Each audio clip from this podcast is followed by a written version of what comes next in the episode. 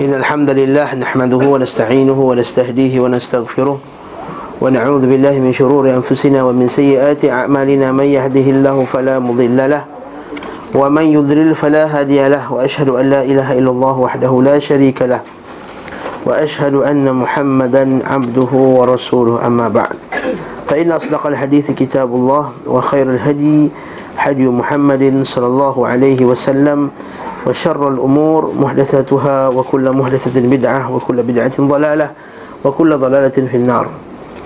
Tuan-tuan dan puan rahimakumullah, bersyukur kita kepada Allah pada pagi ini dapat kita berkumpul untuk sekali lagi kita membaca kitab Zadul Ma'ad, bekalan untuk bertemu Allah Subhanahu wa ta'ala di akhirat kelak. Zad maksudnya bekalan. Allah Ta'ala kata dalam Quran, wa tazawwadu fa inna khairaz zadi taqwa. Berbekal-bekallah kamu, sesungguhnya sebaik bekal itu adalah taqwa. Ayat itu berkenaan dengan haji. Bila datang kisah bahawa orang Yaman dia pergi haji tak bawa bekal. Dia kata, kenapa kami tak bawa bekal? Kami bertawakal kepada Allah Subhanahu wa ta'ala. Sampai-sampai kat Mekah tak cukup duit, dia minta sedekah. Lalu Nabi SAW kata, wa tazawwadu, wa tazawwadu, berbekal-bekallah kamu. Maksudnya ambil bekal. Dalil bahawa pergi haji kena bawa bekal, bawa duit, kena order makan siap-siap. Tu package haji tu betul lah tu, dia siapkan makanan apa semua. Wa tazawwadu fa inna khairaz zadit taqwa. Sesungguhnya sebaik-baik bekal adalah taqwa. Lepas tu buku ini dinamakan Zadul Ma'ad. Wa khairaz zadit taqwa, sebaik-baik bekal adalah taqwa. Ni Zadul Ma'ad, iaitu bekal nak bertemu Allah Subhanahu wa ta'ala di akhirat kelak. Jadi kenapa dia jadi bekal? Kerana dia menceritakan sunnah-sunnah Nabi sallallahu alaihi wasallam. Kerana dengan sunnah Nabi SAW adalah bekal yang terbaik bagi seorang mukmin. Sebab dalam hadis Nabi SAW, al-mutamassik bisunnati, orang pegang sunnahku, di akhir zaman, inda fasadi ummati, ketika umat aku telah rosak, maka amalannya 50 kali ganda daripada orang lain, 50 kali ganda daripada amalan orang lain. Amalan sahabat, Nabi kata, hatta 50 kali ganda amalan kami atau amalan mereka. Bahkan Nabi kata, amalan kamu.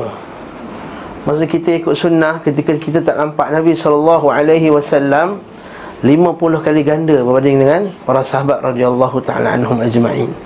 Walaupun sahabat lagi afdal daripada kita, tak syak lagi, namun pada bab ini kata Nabi SAW, amalan kita 50 kali ganda lebih daripada sahabat. Bukan maksud kita lagi afdal daripada sahabat, tak syak lagi sahabat. Kita sedekah satu gunung emas pun tak sampai satu pot apa yang sahabat. Satu pot, faham ya? Satu pot masak nasi, tahu satu pot kan? Tak sampai satu pot pun amalan yang diamalkan oleh para sahabat radhiyallahu ta'ala anhum ajma'in. Mari kita buka muka surat 288 fasal seterusnya. Kita dah bincang dah bahawa Nabi SAW Mi'raj, Isra dan Mi'raj hanyalah sekali, bukan dua kali. Lalu kita masuk seterusnya pula pada permulaan hijrah. Betul ke saya baca ni? Allah Subhanahu wa ta'ala memisahkan antara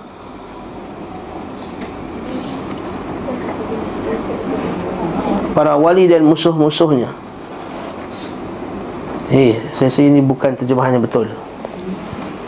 Di mabda' al-hijrah,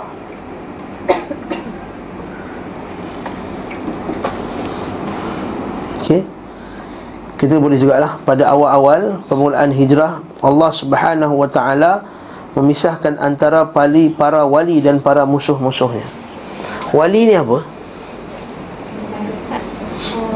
Malaikat, orang yang dekat. Lagi, wali tu apa? Menjaga. Apa maksud wali? Kita bincang apa maksud wali. Orang bertanggungjawab ke atas seseorang kan. Maksud kita wali nikah, wali. Yang kedua wali maksudnya apa? Allah Ta'ala kata dalam Quran, Allahu waliyul ladzina amanu yukhrijuhum minadh dhulumati ilan nur walladzina kafaru awliya'uhumut taghut yukhrijunahum minan nuri ilal dhulumat ulaika ashabun nari hum fiha khalidun Allah Ta'ala kata dalam Quran, Allahu waliyul ladzina amanu.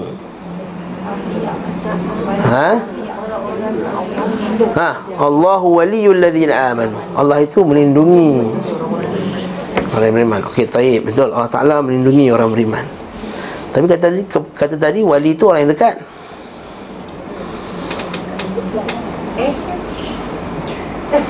Wali juga maksudnya kekasih dan kawan rapat.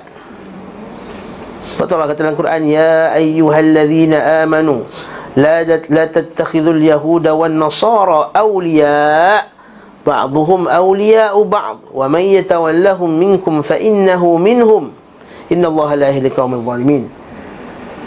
Wahai orang yang beriman, jangan kamu menjadikan orang Yahudi dan orang Nasrani sebagai wali, kawan rapat. Jadi kat sini dah dapat dah, wali penjaga, wali kawan rapat, wali kekasih. Baik. Jadi kalau wali itu kawan rapat, wali itu kekasih, wali itu penjaga. Jadi kalau kita kata wali Allah, maksudnya apa pula? Maksudnya orang yang menjaga agama Allah, menjaga apa yang Allah Ta'ala perintahkan kepada kita untuk kita jaga. Allah Ta'ala kata dalam hadis yang sahih, dalam hadis yang sahih Nabi kata apa? Ihfazillaha yahfazka, ihfazillaha tajidhu tijahak. Nabi kata dalam hadis yang sahih, Nabi kata ihfazillaha yahfazka. Maksudnya apa? Jagalah Allah, Allah Ta'ala jaga kamu. Apa maksud jagalah Allah? Kata Al-Imam Ibn Rajab Al-Hambali, iaitu kalau kita jaga perintah-perintah Allah Subhanahu Wa Ta'ala, Allah Ta'ala akan jaga kita. Itu wali Allah. Itu wali, jaga perintah Allah. Sebab itulah kata sebahagian Ibn Rajab sebut. Dan Allah Ta'ala jaga kita pula macam mana? Kita jadi buat dosa. Jadi kita boleh huraikan dengan dua cara, kata Ibn Rajab. Satu, dihuraikan dengan cara literal, maksudnya Allah Ta'ala jaga kita, jaga badan, kesihatan kita, jaga badan kita, jaga kita punya rezeki, jaga anak-anak kita. Lepas tu berlaku dalam satu kisah, seorang syekh yang umur dah 90 tahun, hampir 100 tahun tua. Dia katakan kepada dia, macam mana kamu dapat badan macam ni sihat ni? Dia kata, Nabi kata, inilah tubuh yang kita menjaga Allah dengannya, lalu Allah Ta'ala menjaganya. Inilah tubuh yang kita menjaga tuntutan Allah dengannya. Maksudnya dengan tubuh ni kita jaga perintah Allah, dan oleh itulah Allah Ta'ala menjaganya, menjaga tubuh ni balik. Bukan maksudnya kalau jaga perintah Allah tak payah diet kurus, bukan macam tu. Maksudnya jaga perintah Allah, tak nak jaga kesihatan kita. Barakallahu fikum. Tapi yang kedua lebih penting, iaitu tafsiran kedua, iaitu Allah Ta'ala menjaganya daripada kesesatan. Inilah seperti mana adalah hadis yang lain. Nabi kata apa? Man adali waliyan faqad adhantuhu biharbin. Siapa yang memusuhi waliku, maka aku akan istihar perang kepadanya. Wa ma taqarraba ilayya 'abdun bi ahabba mimma aftaratuhu alayh, dan tidaklah seorang itu mendekatkan dirinya kepadaku yang paling aku suka lebih daripada perkara yang aku telah wajibkan ke atasnya, dan tidaklah seorang hamba itu mendekatkan diri kepadaku dengan bin nawafil hatta uhibbah, sehinggalah aku cinta padanya. Fa idza ahbabtu, bila aku cintakan dia, maka aku akan jadi pendengaran dia melihat dengannya, penglihatan dia melihat dengannya, pendengaran yang mendengar dengannya, tangan yang memegang dengannya, kaki yang dia berjalan dengannya. Dan bila berdoa ke aku akan mustajabkan doanya. Itu maksudnya Allah Ta'ala akan jadi pendengarannya, Allah Ta'ala jadi penglihatannya, Allah Ta'ala jadi tangannya, Allah Ta'ala jadi kakinya. Yang ini hadis ni silap faham oleh golongan sufi. Dia letak Allah Ta'ala masuk badan dia, Allah Ta'ala jadi tangan, Allah Ta'ala jadi mata, Allah Ta'ala jadi kaki. Orang sufi silap faham. Maksud Allah Ta'ala menjadi penglihatan ni, iaitu Allah Ta'ala menjaga penglihatan daripada buat tengok benda yang haram, telinganya menahan dia daripada mendengar benda yang haram, tangannya, kakinya daripada buat benda yang haram. Itu maksudnya. Jadi itu maksud wali Allah. Dan wali Allah apa dia dalam hadis tersebut? Allah Ta'ala sebut dalam Quran apa? Ala inna awliya Allah la khawfun alaihim walahum yahzanun. Dia tak takut dan dia tak sedih. Lepas tu allazina amanu wa kanu yattaqun. iaitu beriman dan bertakwa. Ini ciri-ciri wali, iman dan takwa. Iman, takwa. Iman, beriman dengan semua tuntutan lah. Tak buat syirik, tak buat bid'ah. Bukan maksud iman percaya Allah tak buat syirik. Tuntutan iman adalah tak buat syirik. Tuntutan iman adalah tidak buat bid'ah. Tuntutan iman adalah tak buat maksiat. Lepas tu kata Imam Syafi'i rahimahullah, bila ada orang mengaku sebagai wali, tengok dia sembahyang subuh berjemaah ke tak. Kalau sembahyang subuh pun tak berjemaah, wali apa benda? Kalau hafal inna a'tayna je, wali apa benda? Jadi kita barakallahu fikum. Jadi kita, ini ciri dia. Lepas tu dikuat pula dengan hadis yang tadi saya sebut, yataqarraba ilayya bil fara'id wan nawafil. Dia mendekatkan diri kepadaku, beribadah kepadaku dengan al-fara'id, menjaga kefarduan, dan dan melakukan amalan an-nawafil. Barakallahu fikum. Jadi siapa wali yang paling besar sekali? Selepas Rasulullah? Tak syak lagi para sahabat radhiyallahu ta'ala anhu. Bukan Syekh Abdul Qadir Jailani nombor satu, bukan Rabi'atul Adawiyah nombor satu, bukan Juni'at al-Baghdadi nombor satu. Jadi kalau orang tanya siapakah wali paling besar, tanya orang awam atau golongan sufi, mesti disebut siapa? Awl Qadir al-Jailani. Ini tak betul. Wali yang paling besar sekali adalah para sahabat radhiyallahu ta'ala anhum. Dalilnya apa? Kata penulis kat sini, dia sebut Allah Ta'ala memisahkan para wali dan musuh-musuhnya. Para wali dan musuh-musuhnya. Dan permulaan itu dijadikan sebagai tonggak untuk memuliakan agamanya serta menolong hamba dan rasulnya. Al-Waqidi berkata, Muhammad bin Salih menceritakan kepadaku dari Asim bin Umar bin Qatadah dan Yazid bin Rumman, serta selain keduanya, mereka berkata Rasulullah SAW tinggal di Makkah selama 3 tahun di awal kenabiannya secara sembunyi-sembunyi. Maksudnya Nabi berdakwah secara sembunyi-sembunyi. Pada tahun keempat, beliau menampakkan dakwahnya secara terang-terangan. Beliau SAW mengajak manusia kepada Islam selama 10 tahun, mendatangi musim haji di setiap tahun. Ini Nabi buat. Setiap kali musim haji, okey, ada benda penting kat sini. Apa pengajaran? Pertama, ada musim haji masa tu. Dalil bahawa orang musyrikin buat haji. Jadi kalau ada orang berdalil, ustaz tak boleh kata dia sesat tau, dia buat haji. Kita jawab balik, orang musyrikin pun buat haji. Yang kita dah bincangkan dahulu kan, bahawa mereka juga bertalbiah. Tahu kan talbiah dia orang? Saya dah ajar dalam kuliah ni kan? Dah ajar lah? Tak ada? Kita punya talbiah macam mana? Labbaik Allahumma labbaik, labbaik la syarika laka labbaik, innal hamda wan ni'mata laka wal mulk la syarika lak. Itu kita punya talbiah. Orang musyrikin ada talbiah tak? Ada, sebab dia pergi haji. Pertama sekali, mana dia dapat haji ni? Mestilah daripada atuk mereka. Sebab yang buka kota Mekah tu Nabi Ibrahim dan Ismail. Jadi asal penduduk Mekah agama apa? Mestilah Islam.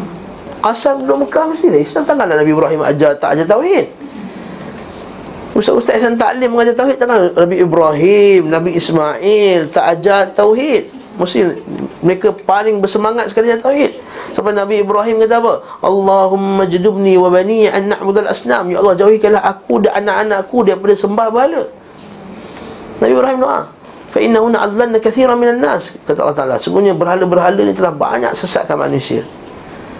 Tapi doa Nabi Ibrahim ni mustajab tak? Mustajab sekarang, alhamdulillah. Sekarang Mekah tak ada dah orang buat syirik, alhamdulillah. Jadi pada awal-awal tu mereka baru mustajab, tak sepertinya datang terus. Dan orang mustajab tak dapat selepas beratus-ratus tahun tu mustajab doa Nabi Ibrahim AS. Baik. Kalaulah datang Nabi Ibrahim, macam mana boleh jadi syirik?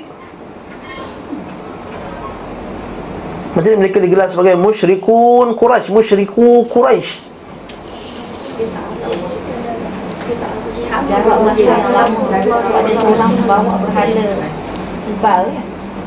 mana cerita dia? Puan macam mana dengar cerita dia kan? Siapa nama lelaki tersebut? Nama tu tak ingat kan? Itulah ustaz ingat kan. Siapa ingat? Kalau siapa ingat, saya bagi dia hadiah. Dia bawa berhala bubal tu, sebab dia pergi musafir, tapi dia tengok kat tempat tu, lepas tu dia ambil satu tu dia bawa. Mula daripada situ kat bawa letak banyak-banyak. Okey, tu ada dekatlah cerita tu. Seorang lelaki daripada Zaid bin Amr bin Nufail. Zaid bin Amr bin Nufail. Bukan. Okey, sorry, itu yang beriman. Amr bin Luhayy. Silap, Zaid bin Amr bin Nufail yang beriman. Amr bin Luhayy. Betul kan? Amr bin Luhayy Al-Khuzai. Nama dia Amr bin Luhayy Al-Khuzai, buat Bani Khuza'ah. Amr bin Luhayy. Nama dia Amr. Kalau aku eja Amru, tapi secara sebab, cara sebut dia Amr. Orang Arab macam sebut ni? Amr, bukan Amru. Cara sebut dia, alamak, nanti hilang. Cara sebut dia ialah Amr. Cara sebut dia ialah Amr. Amr bin Luhayy Al-Khuzai. Luhayy. Dia ni orang yang pertama yang bawa berhala. Jadi kisah dia, dia sakit, lepas tu dia pergi musafir. Dia tengok ada orang berubat dekat Syam sana dengan berhala, lalu jadi sihat. Lalu dia bawa balik berhala-berhala tersebut.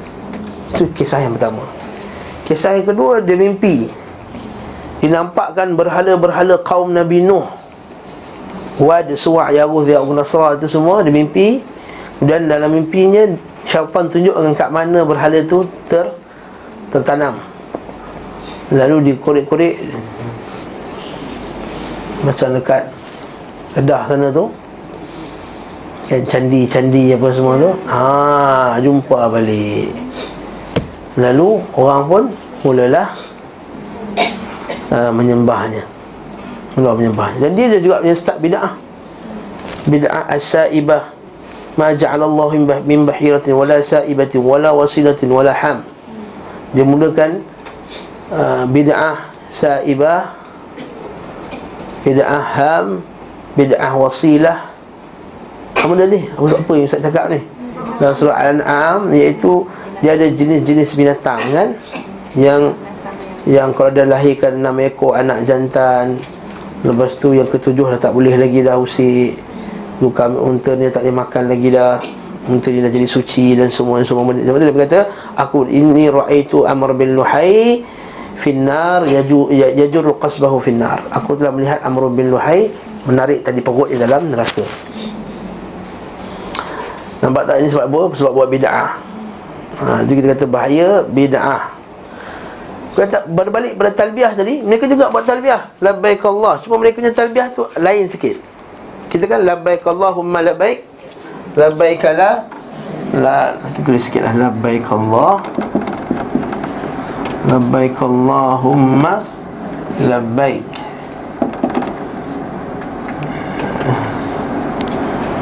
Labbaika la syarika laka al-baik. Apa? Syarika la baik. Bila eja tak erti eh? Labbaika la syarika laka baik. Syarika laka labbaik. Jadi syirik bagimu. Labbaik.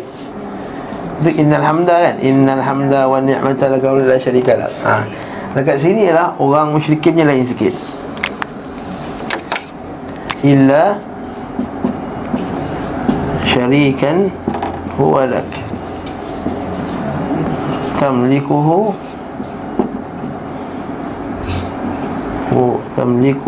wa ma malak. Atau lebih kurang seumpamanya lah. Maksudnya apa? Labbaik Allahumma labbaik. Kami sahut seruanmu ya Allah, kami sahut seruanmu. Seruan yang tidak ada syirik bagimu. Kami menyahut seruanmu ya Allah, melainkan syirik yang engkau telah lantik bagimu ya Allah. Illa syarikan huwa lak, melainkan partner-partner yang engkau telah lantik. Tamlikuhu, bagi engkau apa yang engkau miliki, wa ma malak, dan bagi mereka apa yang mereka miliki. Ah, inilah talbiyah juga. Tapi talbiyah yang syirik. Jadi musim haji ni ramai datang. Dan Nabi SAW menggunakan peluang ini untuk berdakwah. Masa orang ramai datang. Cantik. Cantik benda ni. Lepas tu kita juga boleh guna benda yang sama. Tu ada sahabat-sahabat kita dalam masa World Cup dekat Brazil. Orang tu ramai 1 Juni datang, dia pergi Brazil tu. Dia buat dakwah kat Brazil masa World Cup. Ajak orang kepada Islam, itu ramai tu cerita pasal Islam. Subhanallah. Kita juga boleh buat benda yang sama. Tapi tak perlu dah pergi Batu Cave untuk buat dakwah, pergi Batu Cave. Kita baguslah macam sahabat-sahabat kita Firdaus Wong dan seumpama dengannya pergi buat dekat Muang Utama lah, pergi buat dekat KL tu semua, masya-Allah. Itu antara sunnah Nabi sallallahu alaihi wasallam. Jadi Nabi datang mendatangi musim haji setiap tahun, menelusuri orang-orang yang menunaikan haji di tempat-tempat mereka. Begitu juga sallallahu alaihi wasallam pergi menemui mereka di tempat-tempat lain, di pasar Ungkab, Majannah dan Zul Majaz. Ini 3 pasar besar dekat Mekah masa tu. Pasar raya lah, Muang Utama. Contohnya 3 pasar besar di Kuala Lumpur. Muang Utama lagi, IKEA, The Curve. Okey, 3. Itulah dia buat dakwah kat 3 tempat ni. Untuk mengajak mereka agar membelanya hingga dapat menyampaikan risalah Rabbnya dengan balasan syurga. Namun beliau sallallahu alaihi wasallam tidak mendapat seorang pun yang mahu menolong dan menyambut ajakannya. Sampai akhirnya Nabi SAW menanyakan kabilah-kabilah dan tempat mereka satu persatu. Beliau bertanya, wahai sekalian manusia, ucapkanlah la ilaha illallah. Nescaya kalian beruntung. Qulu la ilaha illallah tuflihu. Ucapkanlah la ilaha illallah, berjayalah kamu, tuflihu. Wa tamliku bihal Arab, dan kalian akan menguasai bangsa Arab. Jadi kalau kamu mengucap la ilaha illallah, kamu akan menguasai bangsa Arab. Wa tadhilla lakum biha al-ajam, dan bangsa ajam pula akan tunduk kepada kalian. Fa idza amantum, bila kalian semua beriman, kuntum mulukan fil jannah, maka kamu akan menjadi raja-raja di syurga. Apa maksud hadis ni? Apa maksud Arab akan tunduk? Maksudnya bila kita ikut perintah Allah Subhanahu wa taala, semua akan ikut perintah Allah Subhanahu wa taala, maka negara itu akan jadi aman. Dan orang ajam pun akan ikut kita. Dan sekarang alhamdulillah setelah semua dah ikut dakwah Nabi Muhammad SAW, orang ajam maksudnya orang selain Arab lah. Lihat bagaimana orang selain Arab telah berkhidmat untuk agama ni, sehingga kan para ahli hadis semua kebanyakannya yang 6 kutubus sittah tu kebanyakannya bukan orang Arab. Orang Bukhara ada, orang Sijistani, Sijistani Abu Daud Al-Sijistani, Imam Bukhari, ya? Sehingga yang ramai ulama-ulama hadis yang datang daripada luar ajam. Macam kita dah ajam, kita ni ajam. Sementara Abu Lahab di belakangnya pula berkata Abu Lahab, la tuti'uhu fa innahu sabi' kadzab. Jangan kamu ikut dia, sesungguhnya itu sabi'. Sabi' maksudnya orang terkeluar daripada agama, bodoh. Sabik, 2 maksud. Satu, orang keluar daripada agama. Satu maksudnya bodoh. Dia kata yang ikut si bodoh ini lagi kadzab, lagi pendusta. Dia tulis Nabi pendusta, kadzab. Maka kabilah-kabilah itu tolaklah ajaran Rasul. Sebab dia tengok Abu Lahab ni orang besar Mekah. Macam kita dah datang, tiba-tiba Jakim kata jangan ikut ustaz ni sesat. Mesti orang kata, Jakim kata, Jawi kata, contohlah semua kata Jawi kata orang sesat. Contoh, fa innahu kadzab. Okey. Fa yurduna ala Rasulillah sallallahu alaihi wasallam aqbah ar-rad, maka mereka menolak ajakan Nabi sallallahu alaihi wasallam dengan seburuk-buruk tolakan. Wa yu'dhunahu, dan mereka menyakitinya. Wa yaqul usratuka wa 'ashiratuk a'lam bik. Ni nampak ni hujah ni. Hujah tengok ni. Ini hujah orang jahiliah. Dia tak tengok hujah, dia tengok orang. keluarga dan margamu, maksudnya keluarga dan adik-beradik engkau ni lebih tahu tentang dirimu, sementara mereka saja tidak mahu mengikutimu. Maksudnya kata, tengok, adik-beradik engkau pun tak ikut engkau, menunjukkan bahawa engkau ni tak betul lah.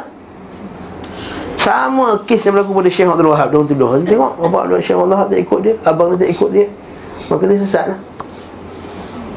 Dia guna dalil apa? Dia guna dalil adik-beradik. Dia bukan tengok dalil hujah yang dibawa oleh orang tu. Tengok ustaz ni, kat kampung dia pun dia kena halau, dia tak boleh ngajar. Maksudnya dia tak betul lah. Ini contohnya. Tak belah. Barakallahu fikum. Kat sini kita tengok, maka kabilah-kabilah itu menolak, kata, ya Allah, sekiranya engkau menghendaki nescaya mereka tidak akan seperti itu. Okey. Nabi SAW, Allahumma law syi'ta lam yakunu hakadha. Maksudnya Nabi SAW masih lagi mendoakan mereka, ya Allah, sekiranya kamu berkehendaki lam yakunu hakadha, mereka tak akan jadi macam tu. Okey.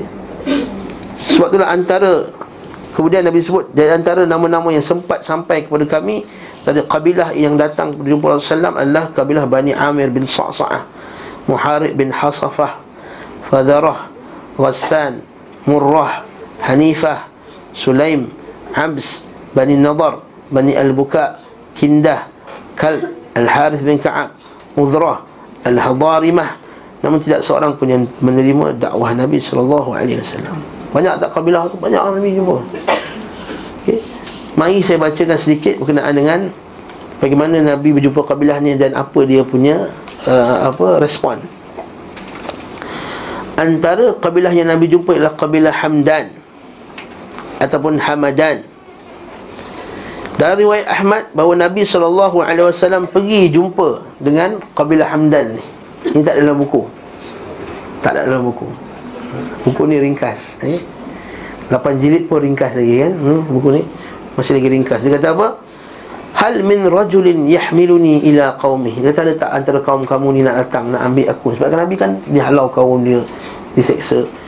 Ada tak di antara kaum kamu ni, wahai Bani Hamdan, nak ambil aku supaya aku boleh berdakwah di sana? Fa inna Quraisyan qad mana'uni an uballigh kalam Rabbi. So Quraisy telah menghalang aku daripada menyampaikan kalimah-kalimah aku. Datang lelaki daripada Hamdan. Dia kata, mimman anta? Engkau dari mana ni? Kau daripada mana? Nabi kata kepada dia, qala min Hamdan. Faqala Rasulullah, fahal inda qaumika min mana'ah? Ada tak pada kaum kamu yang boleh melindungi aku? Kata Nabi SAW, qala na'am. Thumma inna ar-rajula khashiya an yukhfirahu qaumuhu. Tapi bila dia dah kata boleh, aku boleh defend kau, dia takut kaumnya buang dia. Dia takut kaum dia buang dia. Fa'ata Rasulullah sallallahu alaihi wasallam. Maka dia pun jumpa Rasulullah SAW, kata, atihim fa ukhbiruhum. Aku nanti aku balik dulu, aku tanya dia orang. Thumma atika min amin qabil. Tahun depan aku datang, aku akan jumpa kau balik. Lepas tu tak ada datang lagi dah. Fantalaqa wa jaa wafdul ansar fi Rajab. Kemudian datang ansar lepas tu. Dia tak sempat. Bani Amir bin Sa'sa'ah pula. Hadits Zuhair annahu sallallahu alaihi wasallam ata Bani Amir bin Sa'sa'ah. Nabi pergi jumpa dengan Bani Amir Sa'sa'ah. Fada'ahum ila Allah azza wa jal. Maka dia pun ajak kepada Allah azza wa jal. Faqala lahu rajulun minhum yuqal Bayharah bin Furais bin Firas. Datang seorang lelaki di kalangan mereka namanya Bayharah. Apa jawapannya? Wallah law anni akhadtu hadzal fata min Quraish la akaltu bihi al-arab. Maksudnya apa? Betul kata apa? Thumma qala Nabi sallallahu alaihi wasallam, ara'aita in nahnu taba'naka ala amrika thumma adharaka Allah ala man khalafak ayakunu lana amr min ba'dik fa yaqul al-amru ila Allah yad'u haythu yasha. Maksudnya kata macam ni, aku ni kalau aku ambil engkau, apa jadi yang tu orang Arab akan kata kat kami? Kan? Dia kata kalau aku ambil engkau dan engkau menang, okey lah. Tapi katakanlah aku ambil engkau dan kau kalah, apa akan nasib kami, akan berlaku pada nasib kami nanti? Apakah nasib kami akan berlaku ni? Apa akan berlaku pada kami? Bagaimana nasib kami? Maka Nabi jawab, al-amru ila Allah yada'uhu haythu yasha. Urusan itu di tangan Allah. Allah Ta'ala letak macam mana dia nak. Apa masalah puak ni? Dia nak ikut Nabi sekiranya ikut Nabi tu bagi benefit keduniaan kepada dia. Sebiji macam ada orang zaman sekarang macam ni. Bila ikut Islam, dia nak ada ganjaran dunia tak? Kalau ikut tak dapat ganjaran dunia, dia tak nak ikut. Kalau sempit, dapat susah, dapat apa, dia tak nak. Dia hanya ikut Islam mana yang boleh membawa dia kepada kesenangan dunia. Sebiji macam Bani Amir bin Sa'sa'ah ini. Allahu Akbar. Okey. Kemudian faqala lahu bayhara bi firas afa nuhdifu nuhurana lil arab dunak fa idza azharaka Allah kana al amru li ghairina la hajata bi amrik fa abaw alayhi. Maka dia kata kalau macam ni fa abaw alayhi ma hajata lana bi amrik, kami tidak berhajat pada urusan kamu, duit kami sendiri macam ni je. Menang ke engkau, kalah ke engkau, kami pun macam ni je, KIV. Kami tidak ada kena-mengena, kami di atas pagar. Ini golongan atas pagar pula ni. Maksudnya apa? Sokong Islam pun tidak, tak sokong Islam pun tidak. Biarlah apa nak jadi, jadilah. Isteri golongan macam ni, Allah musta'an. Okey. Walamma sadara an-nas raja'at banu, kena dia pun kembali, apa jadi, akhirnya tak terima juga Islam.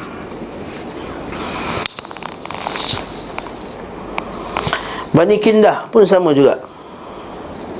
Nabi SAW pergi jumpa diorang. Nabi kata ad'unkum ilallahi wahdahu la syarikalah, aku ajak kamu kepada Allah wahdahu la syarikalah, wa antamna'uni mimma tamna'una minhu anfusakum fa in azharu fa antum bil khiyar, fa in azhar fa antum bil khiyar. Dia kata apa? Nabi sebut aku ajak kamu kepada la ilaha illallah wahdahu la syarikalah, dan janganlah sembah selain Allah Subhanahu wa ta'ala, wa antamna'uni mimma tamna'una minhu anfusakum, dan kamu menjaga aku, memelihara aku, pertahankan aku macam kamu pertahankan diri kamu sendiri. Kalau menanglah fa in azhar, kalau aku menang, fa antum bil khiyar, kamu akan jadi orang yang terbaik di kalangan umat Islam ini. Faqala ammatu ma ahsana hadzal qaul, kata bagus, perkataan bagus, apa yang kau ajak ni bagus. Walakinnana na'budu ma ya'budu ma kana ya'budu abauna, tapi kami ini hanya kami ini sembah apa yang disembah oleh atuk nenek kami. Ini hujah satu lagi pula, hujah atuk nenek. Hujah atuk nenek ni hujah legend ya. Dari dulu sampai sekarang hujah atuk nenek ni susah nak buang. Faqala asgharul qaum, berkata orang yang paling kecil antara budak muda, ya qaum asbiqu ila hadzal rajul, budak muda yang kata jom kita ikut lelaki ni. Menunjukkan bahawa budak muda ni apa dia? Yang ikut sunnah ni budak muda banyak, betul tak? Budak muda. Fikiran dia masih lagi, jiwa dia. Orang tu dia kata ikut je lah apa yang ustaz dah ajar tu. Kan? Susah. Bila kita kata tak betul tu, mak tu zikir hasbi rabbi jalallah. Mak dah hafal 30 tahun dah. Engkau baru ngaji sekali yayasan taklim, hasbi rabbi nak buang. Itulah kita kadang-kadang masya-Allah nak buat macam mana kan. Kata ya qaum asbiqu ila hadzal rajul qabla an tusbaqu ilaihi. Sebelum kamu didahului olehnya, maksudnya kamu akan didatang azab pada kamu. Fa wallah, demi Allah. Ai mana datang sumpah demi Allah ni? Depa ni Islam ke tak Islam?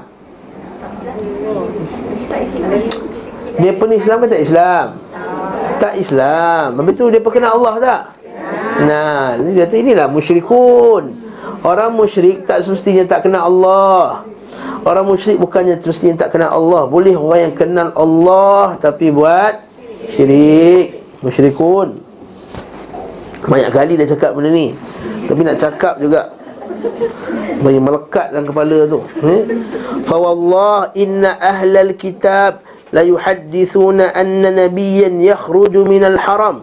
Budak ni maksudnya dia pernah ngaji kitab Taurat dan Injil. Budak ni kata apa? Demi Allah, sesungguhnya ahli kitab telah bagi tahu kita bahawa sesungguhnya Nabi akan keluar daripada haram ini, tanah haram ni. Betul tak? Betul? Dalam kitab Taurat disebut akan keluar seorang Nabi daripada Bakkah, bersamanya ada tentera-tentera yang membawa cahaya daripada Madinah, dia akan masuk ke Mekah ni. Bakah, the valley of Bakah. Bakah. Dengan bawa cahaya. Betul lah tu, Nabi SAW dia masuk bandar Mekah. Masa tawanan Fatul Mekah tu, Nabi bersama 10,000 sahabat. Dan mereka masuk dengan bawa lampu, bawa obor. Sebab nak bagi nampak ramai. Itulah tu. Tapi orang Kristian tak percaya, dia kata belum keluar lagi. Qad adalla zamanuhu, telah datanglah zamannya. Wa kana fil qaum insanun a'war. Datang seorang lelaki yang matanya a'war, cacat. Sebelah tak ada mata, a'war, ataupun juling sebelahnya. Faqala amsiku alayya. Akhrajathu ashiratuhu wa tu'unahu antum. Amsiku alayya. Tahan ni. Sesungguhnya, adakah kamu nak pergi sokong mamat ni sedangkan kaum dia yang halau dia? Sekali lagi, dia sentimen tadi, sentimen kaum. Tahmiluna harbal arab qatibah. Kamu kalau buat macam ni, kamu buat kita berperang dengan Arab lain. La, thumma la, tidak, kemudian tidak, kata. Fansarafa anhum hazina. Maka Nabi pun pergilah balik dengan keadaan sedih. Fansarafa alqawmu ila qawmin faqabbaruhum. Faqala rajul minal yahud. Maka dia pun patah balik, dia cerita, berkata seorang lelaki dia kena Yahudi, wallahi innakum mukhti'una bi khataikum. Demi Allah, kamu dah silap lah. Yang mana Yahudi yang bagus ni, Yahudi. Dia kata, wallahi innakum mukhti'una bi khataikum. Law sabaqtum ila hadha ar-rajul lasuttumul arab. Oh, masya-Allah. Dia kata apa? Demi Allah, kamu telah buat satu kesalahan yang besar. Kalau kamu pergi kat dia, pergi sokong dia, nescaya Arab-Arab semua akan sokong kamu. Wa nahnu najidu sifatahu fi kitabina. Kami dapati sifat-sifat Nabi itu dalam kitab kami. Fa wasafahu alil qaum alladhina ra'auh. Maka dia pun ceritakan sifat-sifat Nabi tersebut. Kullu dhalika yusaddiqunahu bima yasifu min sifatihi. Akhirnya bila sebut setiap satu sifat Nabi SAW dalam kitab, dia orang yang akhirnya mula-mula awal tu tolak, kata, betul lah dia ni. Tusaddiqunahu. Thumma qal najidu makhrajahu bi Makkah wa dara hijratuhu Yathrib. Lelaki Yahudi ni kata apa? Dia akan keluar daripada Mekah dan dia akan berhijrah ke Yathrib. Orang Yahudi lagi kenal Nabi Muhammad sallallahu alaihi wasallam. Fa ajma'al qaum liwafuhu fil mausim al-qadim. Maka dia pun tahun depan pun mereka sungguh-sungguh nak pergi jumpa Nabi Muhammad sallallahu alaihi wasallam. Fahabasahum sayyidul lahum an tilka sanah. Tapi raja depa, ketua mereka halang. Pimpin pula halang. Falam yuwafi ahadun minhum, maka seorang pun tak sempat nak ikut Nabi sallallahu alaihi wasallam. Bani Hanifah lah. Tahu tak Bani Hanifah ni siapa? Siapa tahu Bani Hanifah ni siapa? Siapa tahu apa siapa Bani Hanifah? Atau pernah dengar cerita berkenaan dengan Bani Hanifah? Bani Hanifah lah Bani yang tak nak bayar zakat tu. Yes, yang Abu Bakar perang. Itulah buat Bani Hanifah. Dan Ali radhiyallahu anhu ada isteri di kalangan Bani Hanifah. Dan anak namanya Muhammad Al-Hanifiyah. Tak tahu nama anak Sayyidina Ali. Salah seorang namanya Muhammad bin Al-Hanifiyah, seorang ulama besar, ulama tabi'in, qabilah Bani Hanifah. Qala Ibn Ishaq, wa haddathani ba'du ashabin an Abdullah bin Ka'ab al-Malik anna Rasulullah SAW ata Bani Hanifah fi manazilihim. Nabi SAW pergi puak Bani Hanifah, pergi kemah-kemah mereka. Fada'ahum ila Allah wa 'arada 'alaihim nafsahu falam yakun ahad min al-arab aqbahu 'alaihi raddan minhum. Maka tak ada orang yang paling teruk sekali menolak dakwah Nabi melainkan daripada puak Bani Hanifah ni. Dan balasannya memang lepas tu Abu Bakar pergi perang dengan mereka. Dan Bani Abbas pula, Bani Absin kan sebut sini, Bani Abs. Nampak tak? Bani Abs kat sini. Diriwayatkan juga daripada Abu Nuaim bahawa Rasulullah sallallahu alaihi wasallam datang berjumpa dengan Bani Abs di Mina. Maksudnya mereka buat haji kat Mina juga. Di Mina pun ada upacara-upacara tersebut di Mina. Wa nahnu naziluna bil jamratil ula. Dan kami masa tu tengah buat kemah dekat dengan jamrah yang pertama. Orang musyrikun buat jamrah kan? Allah musta'an. Ya, nampak.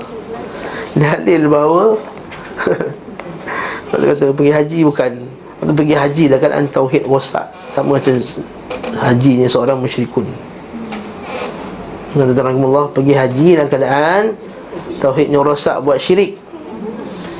Pergi Arafah, pergi sembah tiang ke Arafah tu. Allahu Akbar. Nak tengok tak? Dekat Jabal Rahmah tu lah. Allah, kan ada tiang tu.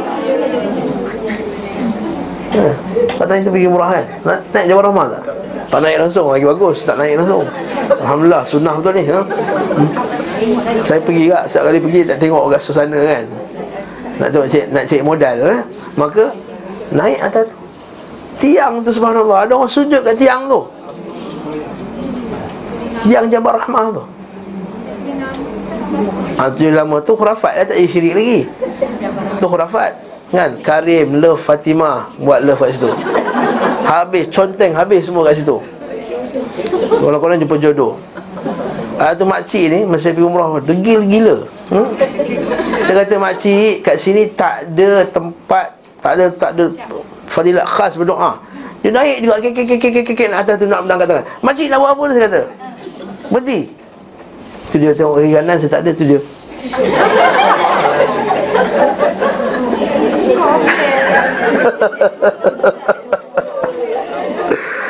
Allah musta'an. Allahu Akbar. Kita naik atas tu saja nak tengok pemandangan. Arafah kan cantik naik atas tu. Nak ambil gambar. Dia nak. Okey, tu okey lagi. Ada yang sujud kiblat di sini. Tiang tu macam ni, dia sujud ke arah sini. Syirik. Itu syirik. Dan sujud termasuk syirik akbar, bahaya. Kalau ada iktiqad lah gunung tu lah boleh membawa kepada jodoh, memang syirik gila. Memang dahsyat. Lepas tu kita kata pergilah haji dalam keadaan mentauhidkan Allah, ngaji tauhid. Lepas tu kata Syekh bin Baz, bila kata nasihat dia bagi orang nak pergi haji dan umrah, nasihat awal sekali mentauhidkan Allah Subhanahu Wa Ta'ala, buat syirik dan mengaji. Pergilah, banyak kali dah saya sebut, pergilah dengan ejen sunnah. Okey, kalau tak dapat ejen sunnah, bawa satu ustaz sunnah. Cik nak promote lah tu. Pergi. Bukan buat saya ramai ustaz lain lah maksudnya. Bawa pergi dan ajar sunnah sana, ajar tauhid. Di sana kalau tuan-tuan pergi haji 30 hari, haji pakej yang mahal lah 25 hari. 25 hari penuh dengan pengajaran tauhid. Ketika melontar ada tauhid, ketika cerita pasal di Arafah di situ ada tauhid, ketika semua macam tauhid. Dan bahkan haji itu tiga benda dalam haji: tauhid, ittiba' sunnah, perpaduan umat. Tiga benda. Itu saya ingat lagi masa masa baru ni, masa Mufti Arab Saudi tu, bukan Mufti Arab Saudi, imam baca khutbah kat Masjidil Haram tu, haji ni tiga dia punya semangat dia. Semangat tauhid, semangat ikut sunnah dan semangat persatuan. Tapi malangnya ramai orang tak menghayati tiga sunnah ni. Yang dicari benda pelik-pelik. Dia cari tiang jin. Tiang jin tu tempelkan perut kat tiang jin tu, nanti Allah Ta'ala masukkan dalam syurga. Yang dicari air pancomas. Yang pergi sujud dekat makam. Yang saya pergi tu baru-baru ni, ada travel agent. Saya tak nak sebut travel agent. Travel agent ni famous. Boleh live ni. Kena saman 1 juta ni ya. Okey. Patutlah ada live stream ni semua tak. Dia sujud ni, ni makam Rasulullah ni. Nak lukis ni. Saya suka lukis ni. Ni kan masjid. Tapi ni kan makam Rasulullah ni kat sini kan. Kubah ni. Sini kan ada tandas kat sini. Kat sini satu grup jemaah tu sujud menghadap kat sini. Malaysia, saya ingatkan Pakistan. Malaysia. Subhanallah, kita tegur lah kat tepi-tepi, dia kata jangan membuat macam ni, ni syirik, saya kata. Dia lepas tu dia macam bangun, dia pandang kiri kanan, siapa ustaz ni, dia kata. Kita buat grup kita lah, kita tertanam kumullah. Antara perbuatan yang sunnah, yang tak sunnah dilakukan oleh orang ramai di sini adalah dia sujud menghadap ke maqam. Tak faham semuanya syirik tu, tak faham. Tak faham tauhid. Kesian eh? Tak faham tauhid. Kesian tu. Pergi haji belanja pergi ibu. Sujud. Solat. Kalau solat, orang menghadap kiblat lah. Kiblat sini, kiblat sini, kiblat. Masjid kan macam ni, masjid besar ni kan, masjid kan macam ni kan. Ni kan makam Rasulullah lalu kat sini. Yang ni kan Madinah, Madinah lah ni. Makam Rasulullah bukan kat Mekah. Mana ada makam Rasulullah kat Mekah? Madinah lah eh? Makam Rasulullah dah lukis lah gambar makam ni. Kena ambil warna hijau lah tukar ni. Kan ini kan, ini kan Raudah. Orang pergi gigit-gigit bagi salam kat Nabi SAW, kemudian keluar sini kan bucket kat sini apa semua. Okey, keluar sini kat sini ada toilet sini. Dia kat sini dia sujud menghadap ke sini. Lepas tu sini pula baca Quran menghadap ke sini, menghadap ke makam Rasulullah. Baca Quran, zikir apa semua. Tapi kan saja ada orang Arab yang larang. Ada timing-timing tak ada, tak ada orang juga. Bukan semua 24 jam ada kat situ. Allahu akbar. Ya. Macam mana boleh cerita lah tadi, jamrah tadi tu. Wa nahnu naziluna bil jamrah allati tali Masjid al-Khaif. Duduk dekat Masjid Khaif pula tu. Ha, ni puak Bani Abbas ni tadi, masa belum beriman lagi. Tu Masjid Khaif tahu kan? Dekat Mina Masjid Khaif. Tak tahu Masjid Khaif. Sebab khemah kita Malaysia jauh, kita tak nampak Masjid Khaif. Ha?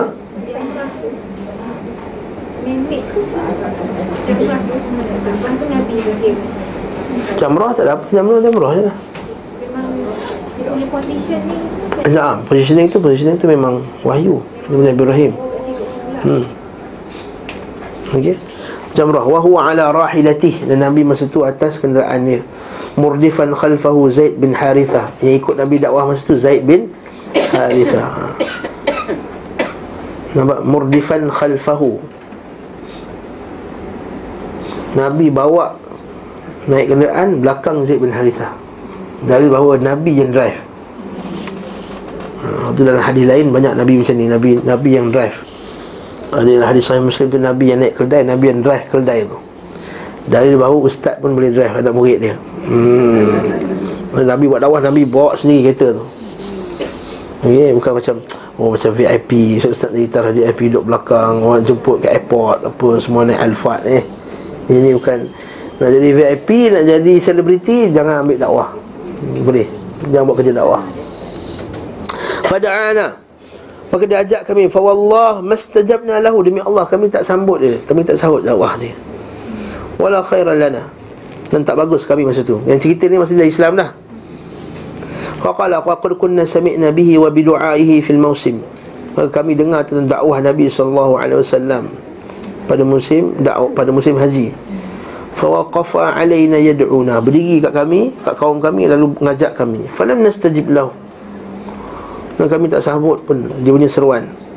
Wa kana ma'ana Maisarah bin Masruq al-Absy, di antara kami ada Maisarah, namanya bin Masruq. Dia baru Maisarah ni nama lelaki. Maisarah bin Masruq al-Absy. Fa qala ahlifu billah law saddaqna hadha ar-rajul wa hamalnahu hatta nahulla bihi wasata rihalina lakana ar-ra'yu fa ahlifu billah layadhharanna amruhu hatta yablu kull mablaq. Ha, laki ni bagus, Maisarah ni. Kata aku bersumpah dengan nama Allah Subhanahu wa taala, kalaulah kami membenarkannya, kita membenarkannya laki ini, nahillu bihi wasata rihal lakana ar-ra'yu. Ha, kami bawa dia, nakhallahu lebih wasata rihalna, kami bawa dia semua kepada bawa Nabi sallallahu kepada kaum kami, lakana ar-ra'yu, ialah pendapat terbaik. Fa ahlifu billah, demi Allah, Allah Ta'ala akan memenangkan urusannya sehinggalah sampai kepada satu tempat yang sangat jauh. Maksudnya dakwah dia akan sampai jauh. Faqala al-qawm, berkata kaumnya, da'na anka. Tak apa kau buat ni belah-belah. Da'na anka, pergi belah. La tu'arna lima la qibala lana bih. Yang kamu sibuk nak cerita kat kami apa benda yang kami tak nak terima.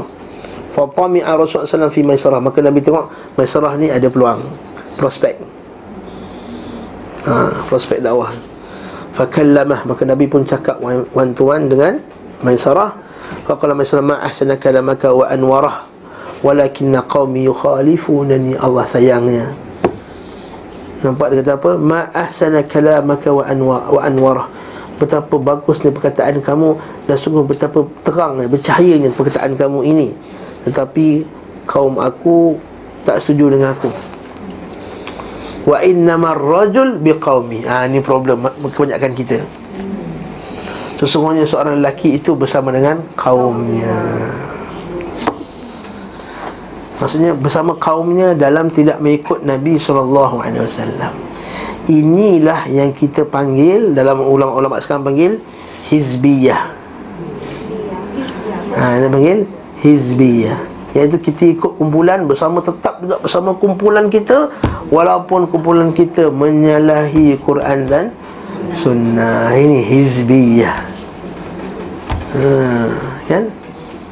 Innal ladzina farraqu dinahum wa kanu syi'an kullu hizbin bima ladaihim farihun.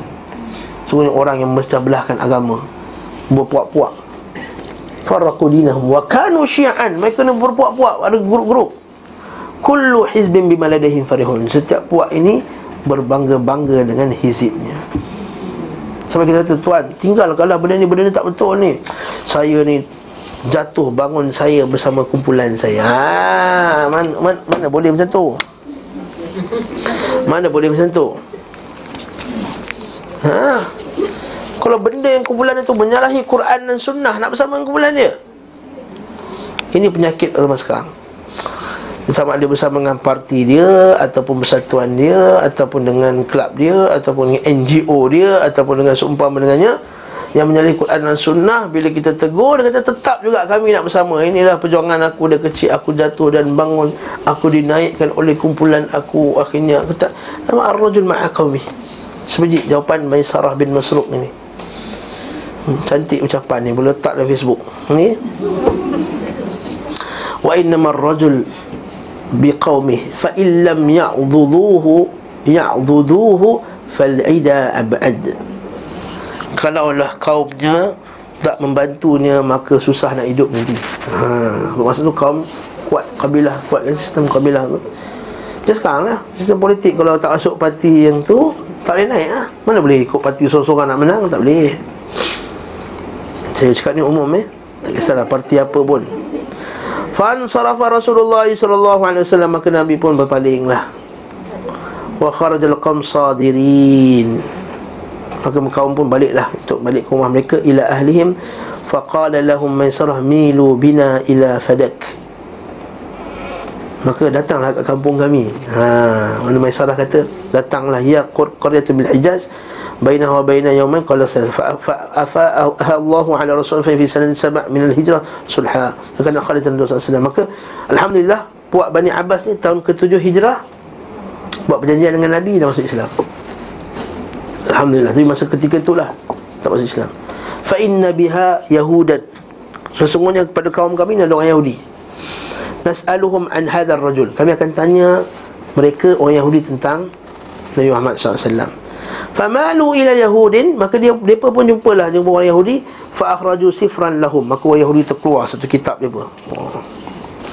Fa wada'uhu thumma darasu dhikra Rasulillah sallallahu alaihi wasallam, an-nabi sallallahu alaihi wasallam al-ummi al-arabi. Maka dia pun mengulang kaji, sebut tentang Nabi SAW, seorang Nabi yang Arab dan Ummi.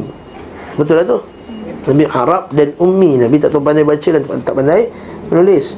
Yarkabul jamal, dan dia naik unta. Wa yatazik bil kisrah, wala isa bil tabil, wala bil qasir. Tak tinggi dan tak rendah. Wala bil ja'di, wala bil bast. Tidak terlampau. Al-ja'di maksudnya ziddus sabt. Rambutnya tak terlampau kelenting dan tak terlampau lurus. Fi ainahi humrah, pada matanya ada kemerahan. Musyrabul laun, warnanya tak terlampau hitam dan tak terlampau putih. Fa in kana huwa, kata Yahudi lagi, fa in kana huwa alladhi da'akum fa'ajibuh. Yahudi kata kalau orang macam ni lah yang ajak kamu, maka seruannya, wadkhulu fi dinihi, dan masuk agama dia. Fa inna nahsuduhu fala nattabi'uhu. Dengan Yahudi kata apa? Sebenarnya kami berhasad dengannya dan kami tak ikut dia. Ini tepat macam Allah Ta'ala sebut dalam Quran kan, kufaran hasadan min indawsi. Mereka tahu Nabi betul, tapi mereka hasad. Apa hasad? Banyak kali kita sebut dah. Sebab apa mereka hasad? Sebab mereka dulu orang Yahudi ni, wakanu min qablu yastaftihuna 'ala alladhina kafaru. Yastaftihuna 'ala alladhina kafaru. Dia berkata nantilah keluar Nabi, siap nanti dia akan perangi kaum kamu semua ni macam Allah Ta'ala menghapuskan kaum Thamud dan 'Ad. Kami action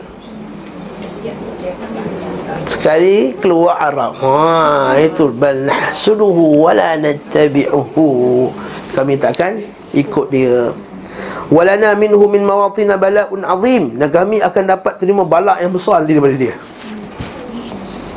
Wala yabqa ahadun minal Arab illa taba'ahu aw qatalah. Tak ada orang Arab melainkan orang Arab tu akan ikut dia atau memerangi dia. Fakunu mimman yattabi'uh.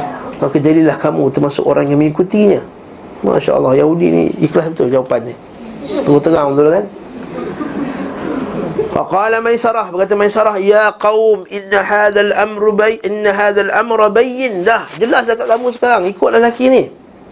Faqala alqaum narji'u ila almawsim fanalqah. Kita tunggu tahun depanlah. Ini masalah apa pula ni? Masalah tangguh. Bila nak belajar Quran ni tahun depanlah. Januari. Maksudnya bulan 10, Januari. Januari sibuk anak nak buka sekolah, nak hantar asrama, apa semua. Bulan 6. Cuti sekolah March. Bulan 6, oh cuti sekolah pula. Lepas tu pula macam rasa-rasa macam dapat pergi haji. Kalau masuk kelas pun nanti pergi haji kan, takkan nak bunting sebulan tak masuk. Berulanglah episod itu. Hatta yalqallah. Sungguhlah dia berjumpa dengan Allah Subhanahu Wa Ta'ala. Itu yang belajar hazihi sampai tu. Hazihi zalika tilka, itu. Tahun depan masuk kelas baru, hazihi zalika tilka. Tak masuk-masuk fi'il mudhari' tu. Minta maaf lah kalau siapa terkena tu nasib lah.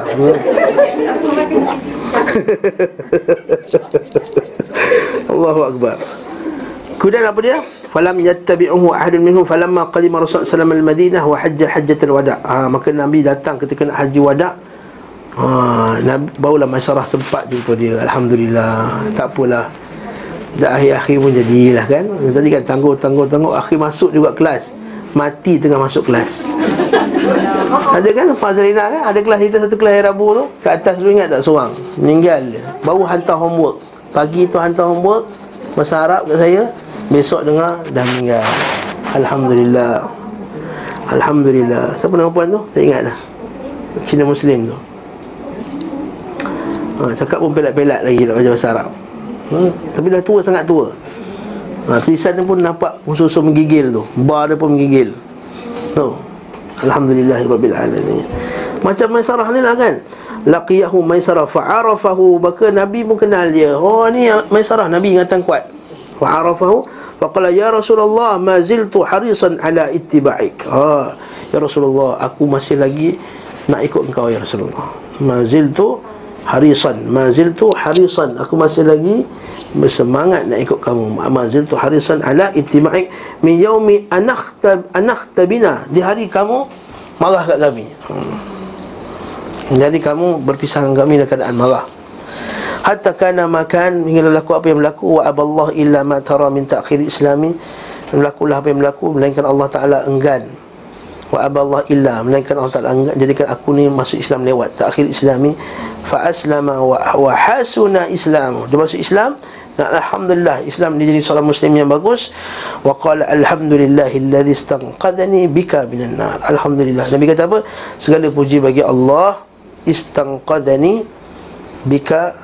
Bukan, dia kata alhamdulillah, segala puji bagi Allah kerana dengan engkau lah aku telah berjaya selamat daripada api neraka. Dengan engkau lah wahai Muhammad, aku berjaya diselamatkan daripada api neraka. Alhamdulillah. Mantap kisah Abbas ni kan. Kabilah Kalb. Kalb pula, ada Kalb tak kat sini? Ah, Kalb, Kalb macam bunyi anjing tapi bukan anjing. Kalb bukan. Kindah Kalb, Kalb pula. Kalb, Kalb tu, Kalb. Orang putih pada Kalb kan nama kan. Ya, tak? Kat US ke UK, Kalb nama tempat tu. Kisah dia dari Ibn Ishaq bahawa daripada Abdullah bin Hussein, daripada Abdul Rahman, daripada Muhammad bin Abdul Rahman bin Abdullah bin Hussein, daripada Rasulullah sallallahu alaihi wasallam, ata kalban. Oh, Nabi pergi jumpa kalb fi manazilihim, di kemah-kemah mereka.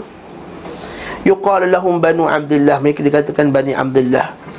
Fada'ahum ila Allah, maka mereka mengajak dia mereka kepada Allah. Wa arada alaihim nafsahu, mereka Nabi pun perkenalkan diri dia. Hatta innahu la yaqul lahum ya Bani Abdullah, wahai Bani Abdullah, inna Allah azza wa jalla qad ahsana asma abikum. Ha, bagus Nabi kata, wahai Bani Abdullah, sungguh bagus betul Allah Ta'ala telah memperelokkan nama atuk kamu, nama kabilah kamu. Kan kabilah Abdullah. Nampak tak nama kabilah apa tadi? Abdullah. Kabilah ni beriman ke tak beriman? Habis tu nama Abdullah, hamba Allah. Ha, itu kata mereka kononnya mereka hamba Allah dengan cara yang depa rasa depa hamba Allah. Menjadi hamba Allah dengan cara depa rasa depa tu hamba Allah. Inilah cara penghambaan kepada Allah, sedangkan bukan. Bukan, betul kita ni bukan nak ikut Allah dengan cara kita, ikut Allah dengan cara Allah dan Rasulnya. Sebab tu kata para ulama, laisa sya'nu an tuhib walakin sya'na an tuhab. Bukanlah urusan itu dikira sama ada kamu cinta Allah atau tak cinta Allah, tapi urusan itu dikira daripada apakah perbuatan kamu itu dicintai Allah ataupun tidak dicintai Allah. Faham tak kata-kata ni? Bukannya isu ni kamu cinta Allah tak cinta Allah. Semua orang dakwa cinta Allah, nampak ni Bani Kat pun cinta Allah, tapi apakah urusan perbuatan kamu itu dicintai Allah ataupun tidak? Nak tahu perbuatan kamu dicintai oleh Allah ke tidak, kena ngaji. Ha. Kabilah Bani Syaiban. Ada tak Bani Syaiban sini? Tak sebut. Bani Muharib. Ha, Muharib. Ha, mari kita baca Bani Muharib pula. Ha, diriwayatkan oleh Abu Nuaim dalam kitab Dalilun Nubuwah daripada Abdullah bin Ka'ab bin Malik berkata, intaha Rasulullah sallallahu alaihi wasallam, intaha Rasulullah sallallahu alaihi wasallam, intaha Rasulullah sallallahu alaihi wasallam ila Bani Muharib bin Hafsah bin Khasfah. Nabi pun pergilah kepada Bani Muharib bin Khasfah.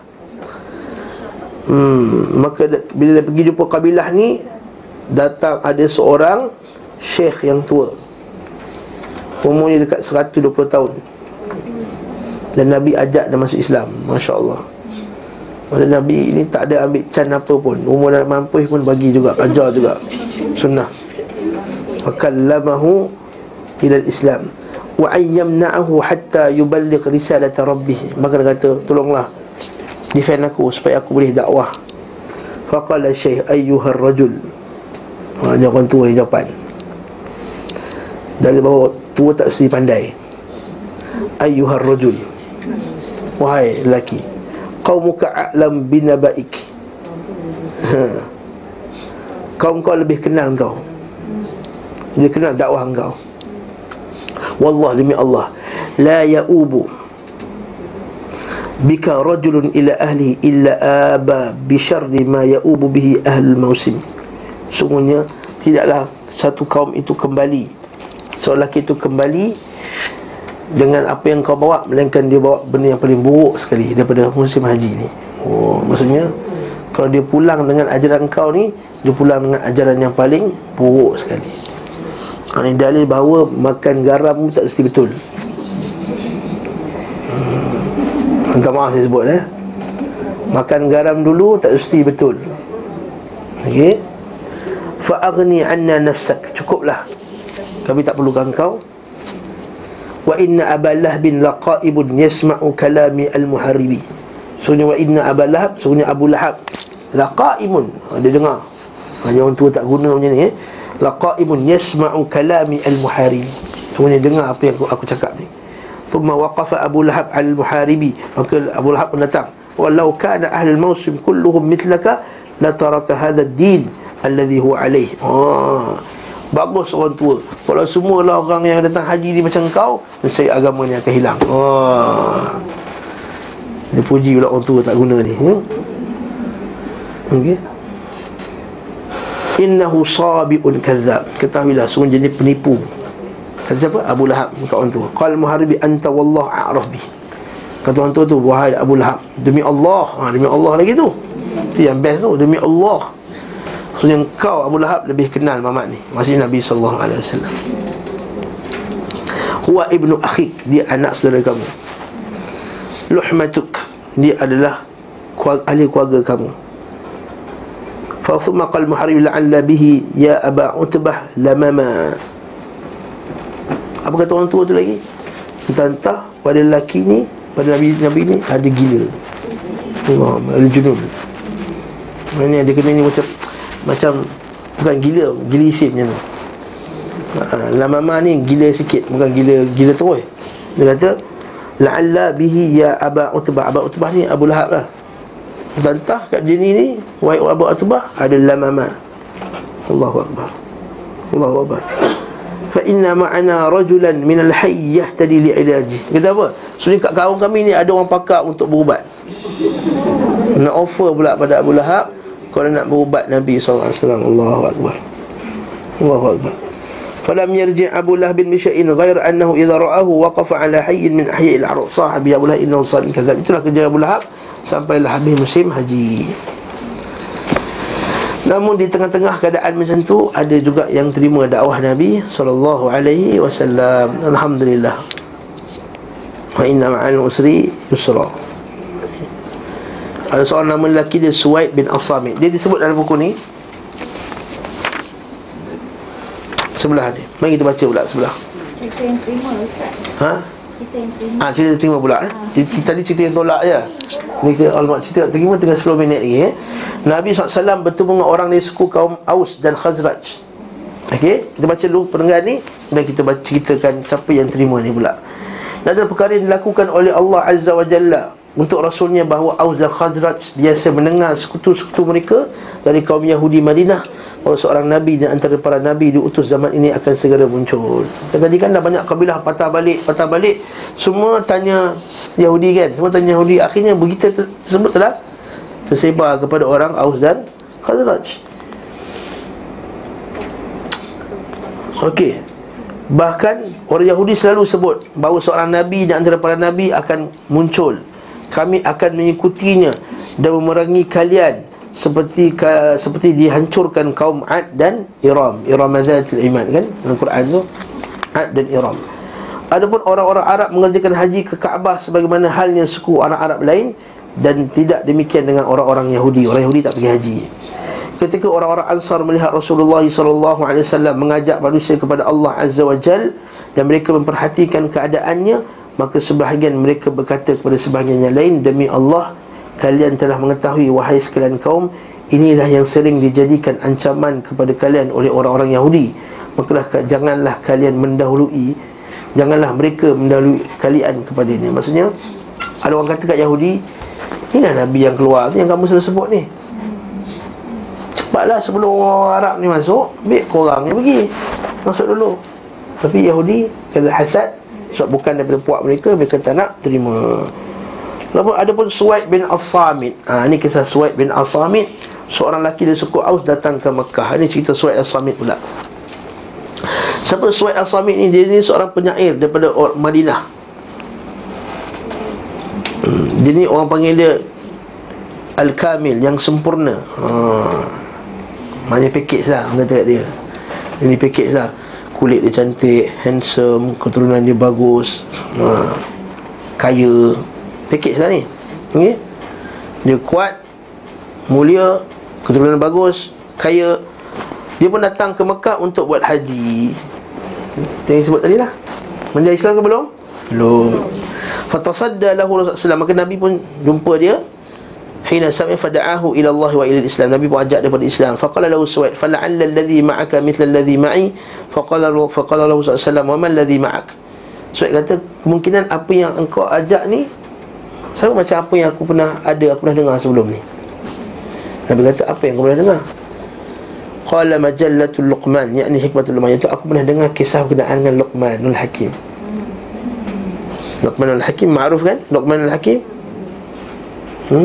Iaitu ada satu kitab, dia kata qala majallatul Luqman, majalah Luqman. Bukan ada majalah zaman tu. Teman-teman ada majalah lagi.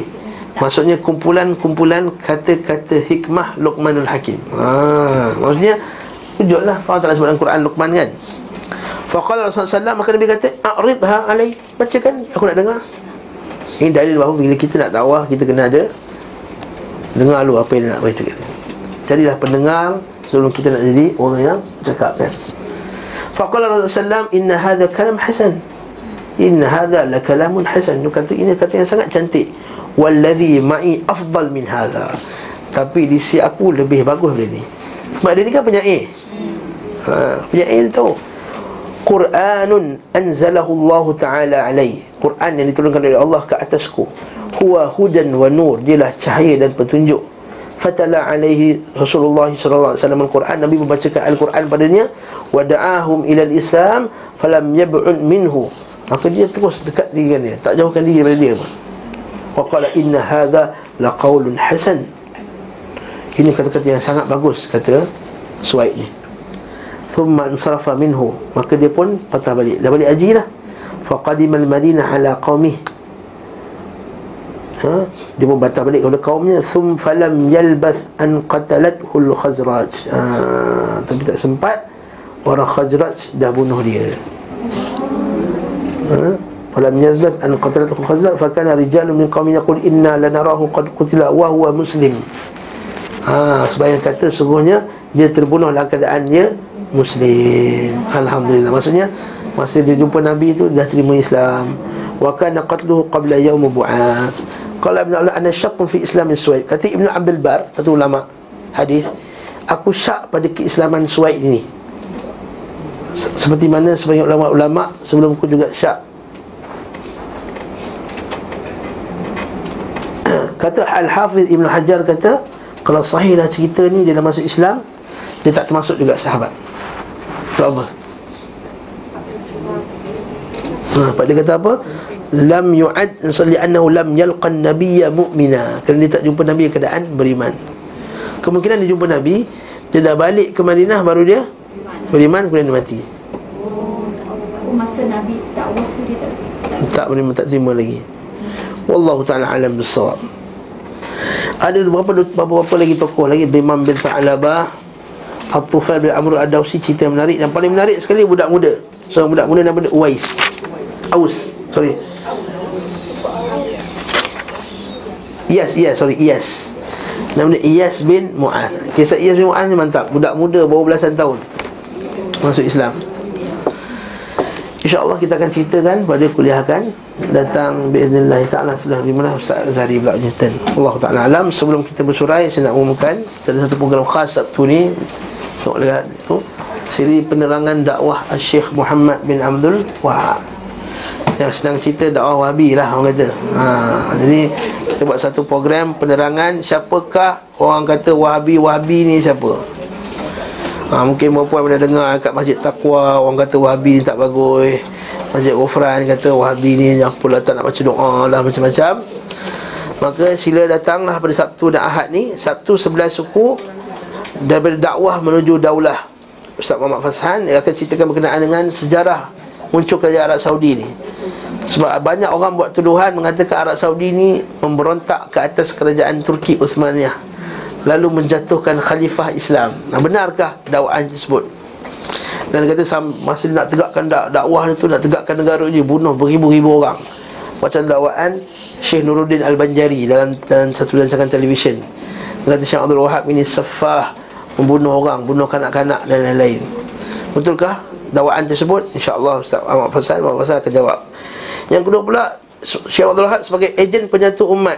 Ustaz Ali dia akan cerita pula berkenaan dengan bagaimana dahulu orang semua semayang, kat Mekah 4 kali semayang, 4 kali mengikut mazhab lain-lain. Maka macam mana dakwah Nabi Muhammad bin Abdul Wahab, betulkan balik macam mana dulu. Kalau nak buat haji kena tunggu satu tandu daripada Turki dulu, kena bawa satu-satu. Macam kabadi lah, sedang cerita. Macam kabadi daripada Turki Uthmaniyah nak kena bawa dulu ke Mekah, barulah haji boleh start. Bagaimana insya-Allah Wahab dihapuskan benda-benda ni semua, tuan-tuan boleh rujuk dia insya-Allah. Yang seterusnya seorang Syekh Abdul Wahab sebagai seorang ahli hadis, saya sendiri akan bentangkan insya-Allah bagaimana Syekh Abdul Wahab ni akidahnya akidah ahli hadis, dan dia juga seorang yang kuat berpegang kepada hadis-hadis Nabi sallallahu alaihi wasallam. Yang last sekali yang terpenting iaitu tomohan terhadap dakwah dan jawapan terhadapnya. Tuduh bahawa mereka yang terlibat dengan ISIS, Arab Saudi lah yang pergi sponsor ISIS, Arab Saudi lah yang jatuhkan ni. Pada masa sama juga Arab Saudi lah pergi pakat dengan Yahudi nak tawan Palestin. Macam-macam tuduhan-tuduhan yang mengepek-epek ni, insya-Allah akan dijelaskan oleh Ustaz Muhammad Asi Sobri. Jadi tuan-tuan kalau nak dapat penerangan berkenaan isu ni, silalah hadir di Saksi Sobri insya-Allah. Last sekali tu. Kau tak tulis esok? Tak tulis.